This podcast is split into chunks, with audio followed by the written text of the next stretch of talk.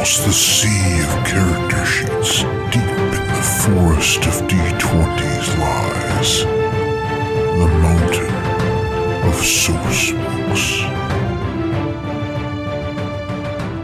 Welcome to the Mountain of Source Books. We hope you enjoyed your climb. My name is Jeffrey Vincent Dale, and today with me I have Teach. Hello.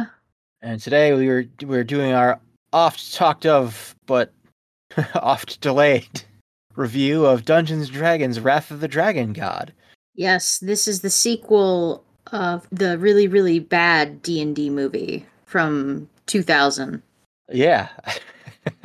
So the, the heroes saved the world, their friend got revived somehow, uh, and then none of that matters because they're not in this one.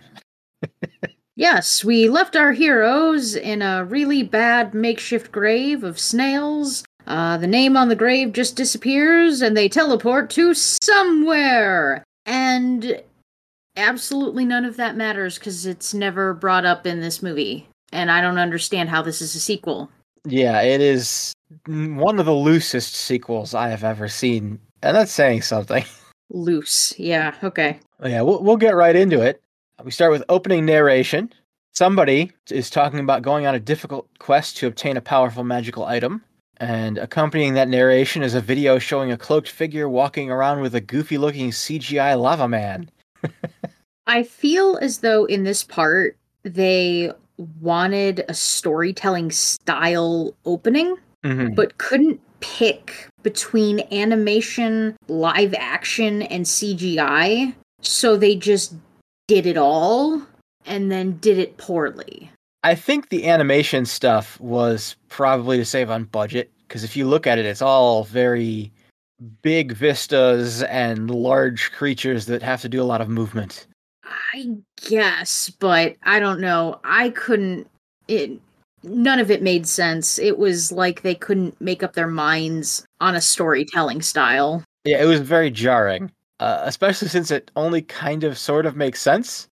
Because the next thing that happens is the cloaked man, like, gestures at the lava man, and it melts into a puddle of lava. And there's no explanation given for what was going on there. It just happens. And then we we quickly zoom off over a map to an island, and we see three cloaked figures push a small boat into water. And that's when the movie suddenly switches to a still hand-drawn style, showing a giant squid attacking the boat. And then they part the water, and then they go to a cave.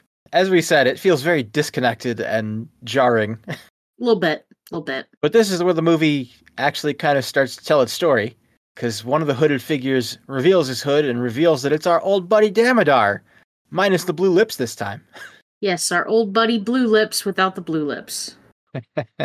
uh, and despite the fact that the previous movie clearly showed that his curse was lifted, uh, we found out that it actually wasn't in this one somehow. Always a good sign for your sequel when the only returning character is the one who died last time.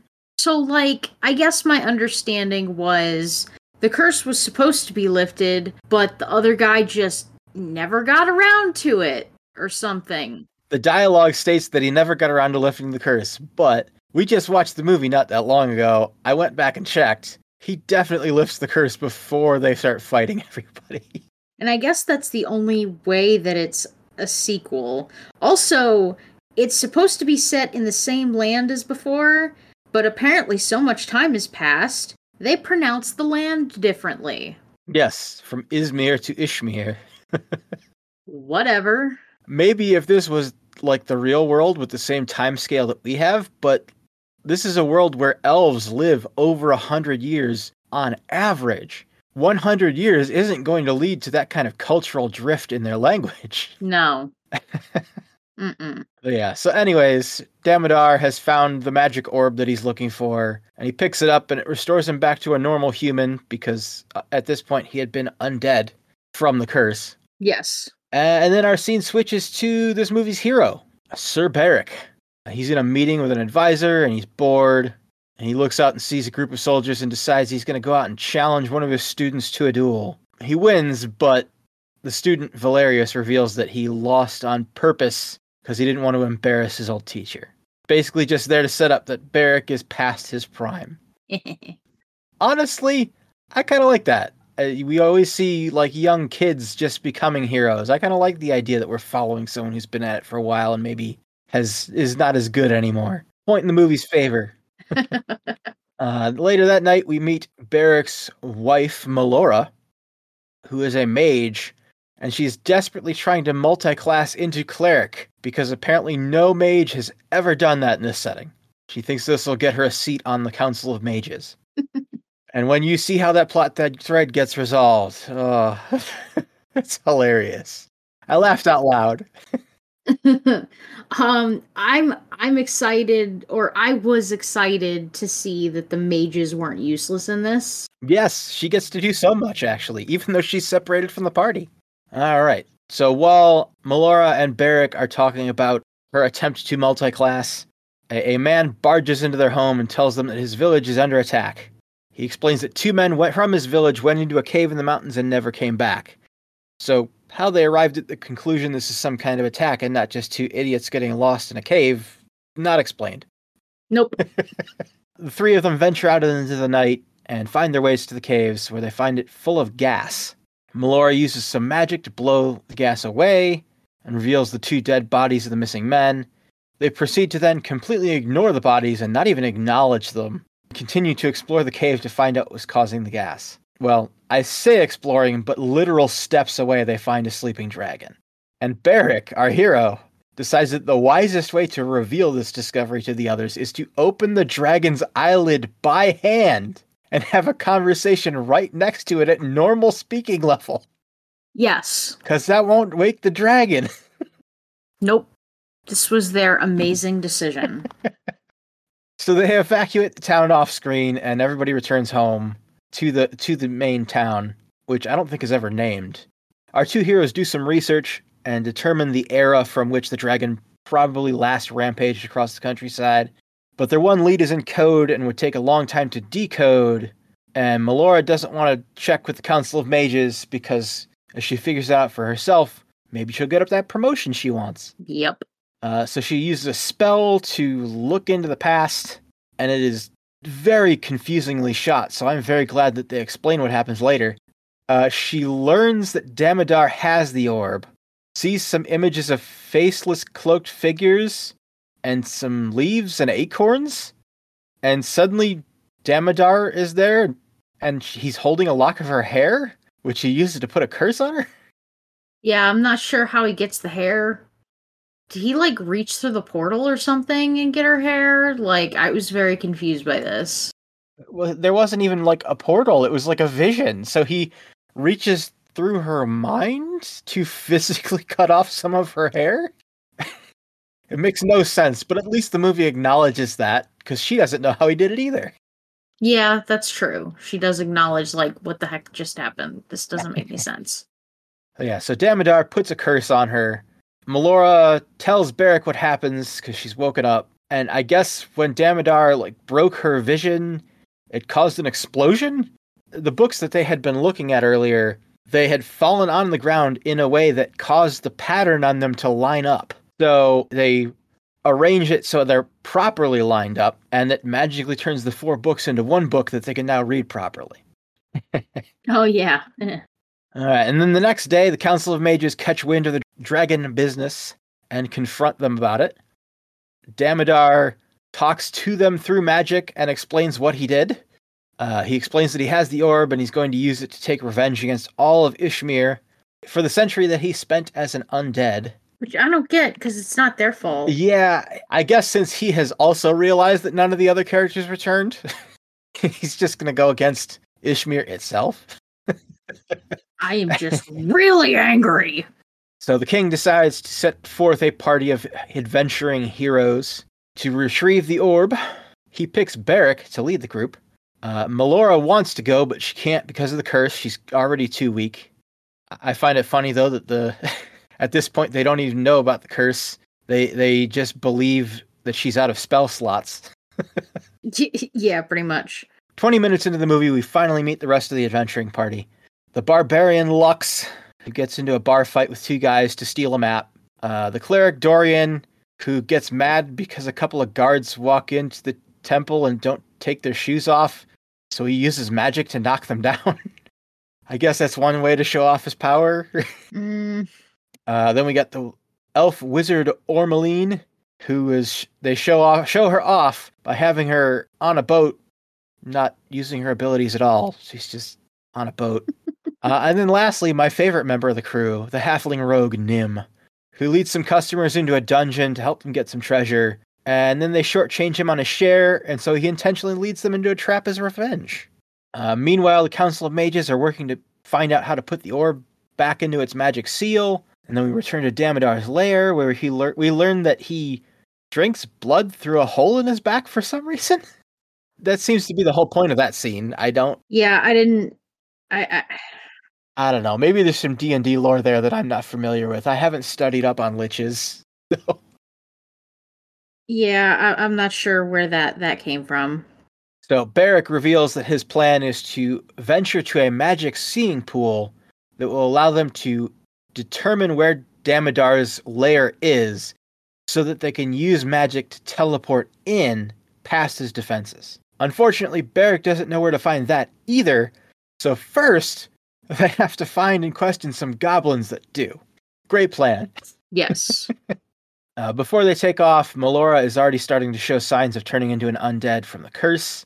There are earthquakes, which I guess are connected to the dragon waking up. So maybe opening his eyelid did start waking him up? I don't know.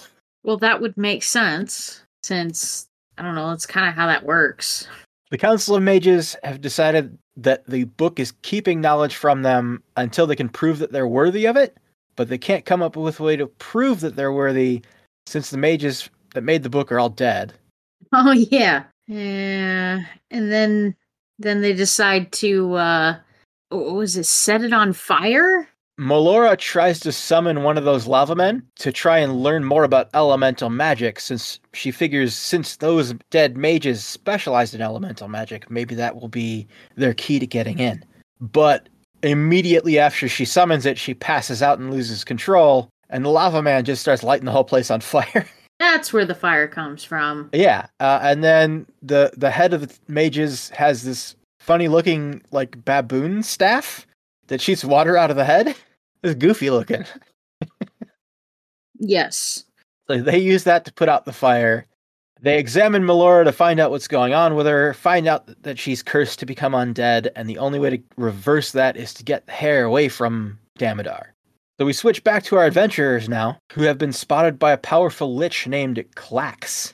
And he confronts them and tries to kill them for trespassing. They get away, but he sends a small army of spirits after them, but they jump into a boat that, I don't know why it was there. I guess somebody just left it there.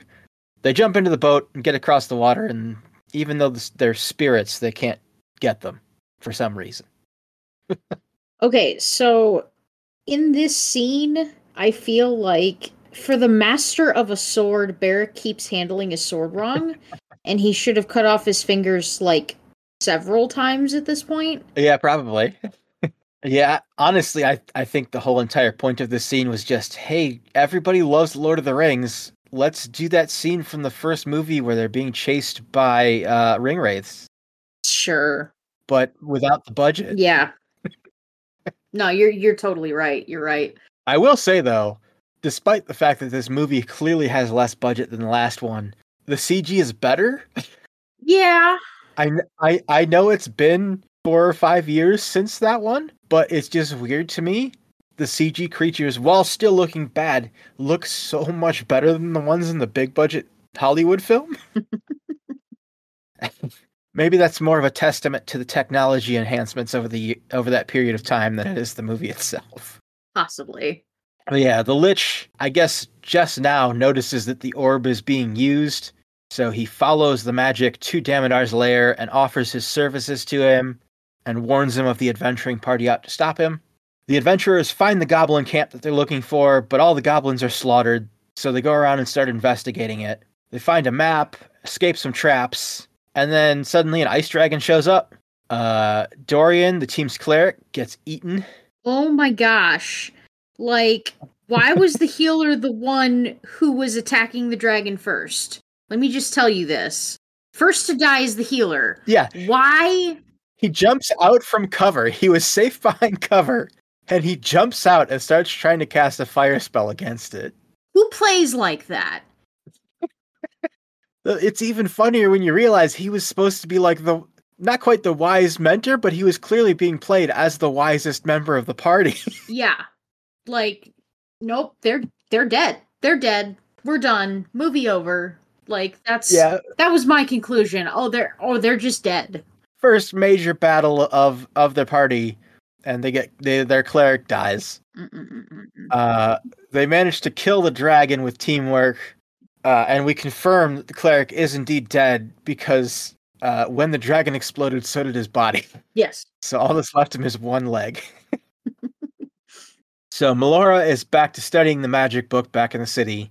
Uh, and she thinks they're supposed to set the book on fire to sort of prove that they understand their predecessors or something. The reasons aren't quite clear. But the Council of Mages aren't sure they can trust her because they're worried she's too far gone into turning into an undead and might now be evil. Yeah, also, uh, setting something on fire is usually not a way to prove yourself. Uh, yeah, if she gets it wrong, they're all dead. A little bit. A little bit dead.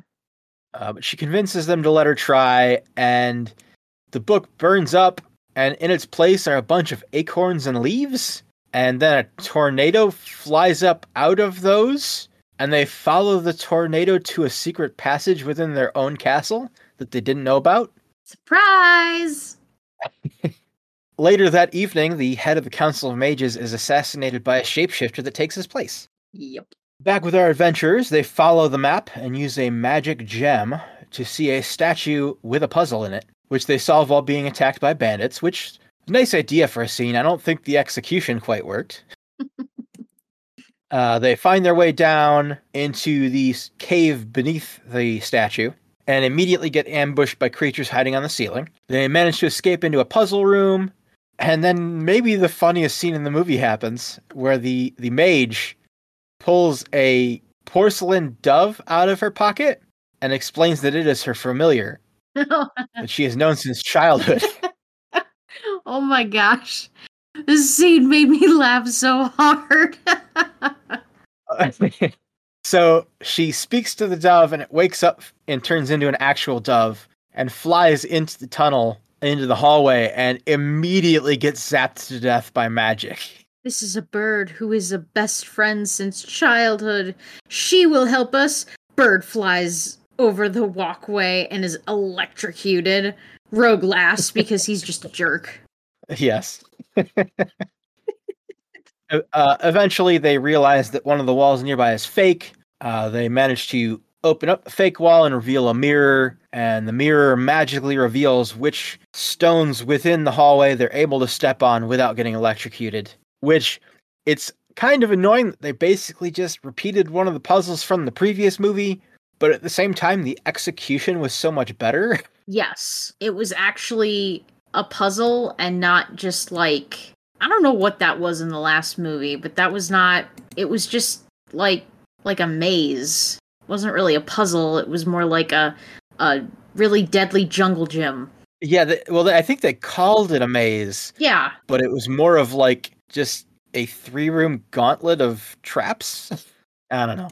I, I feel like the execution was better here, even if the set didn't look as good. Yeah. But yeah, they they reach this. They solve the puzzle, reach the seeing pool. Though the rogue didn't quite get through the hallway fast enough, so he got zapped and he's injured now. They talk about the fact that the scrying pool that they're looking into has an intentional flaw built into it by a demon that built it, and sometimes it'll show the location just slightly off, so that if someone tries to teleport through it, they'll actually teleport into a wall. Yeah, how terrible! Like, you know, that guy was just. But, you know, Chekhov's gun, they established this thing because it's going to happen. They teleport in and the mage has lost her hand in the wall. Yes. Was it just her hand or was it the whole arm? Uh, it was part of her arm. I think it's everything below the elbow, I'm pretty sure. Okay. It was hard to tell because they don't immediately reveal that. They just, they show them teleport in and then there's a scream. And you can't tell who screamed. And then everybody falls down. And then it's a couple seconds into the scene when you finally see her with her arm in the wall. Yes, you don't real is it is it after they get like away from the bad guy situation that you realize that her arm's in the wall? Because this is this is how it it went. Heroes go into bad guy lair. Good guys get trapped. Bad guy is warming up this orb thingy. Good guys escape the cage. Beric does an unnecessary jump. Throws his sword. Yes. Catches it. Cuts off bad guy's arm holding orb. And they teleport away all in like thirty seconds. Yeah, I love how in the past movie, the last movie, Damodar was just this take no prisoners, beat everybody swordsman. And somehow, after a hundred years of study, he's become less effective by becoming a mage. Mages are supposed to be the broken class. I don't know. Maybe they maybe they were like, hey, we have a useful mage here. We got to make useless mage somehow. Oh, I know. Let's make the only bad guy the useless mage.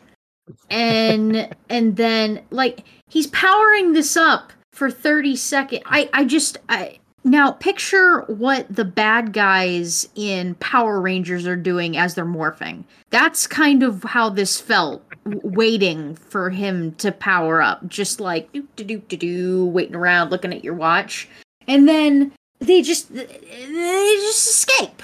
They just escape in thirty seconds. I believe the rogue I believe the rogue throws a dagger at him to, to break his concentration. Mm. And then uh, the fighter and the barbarian work together to break the cage, and that's how they get out. And then they teleport out. Yeah. Oh, Beric has to cut off the mage's arm as she teleports out, because otherwise she won't be able to go with them. Yes.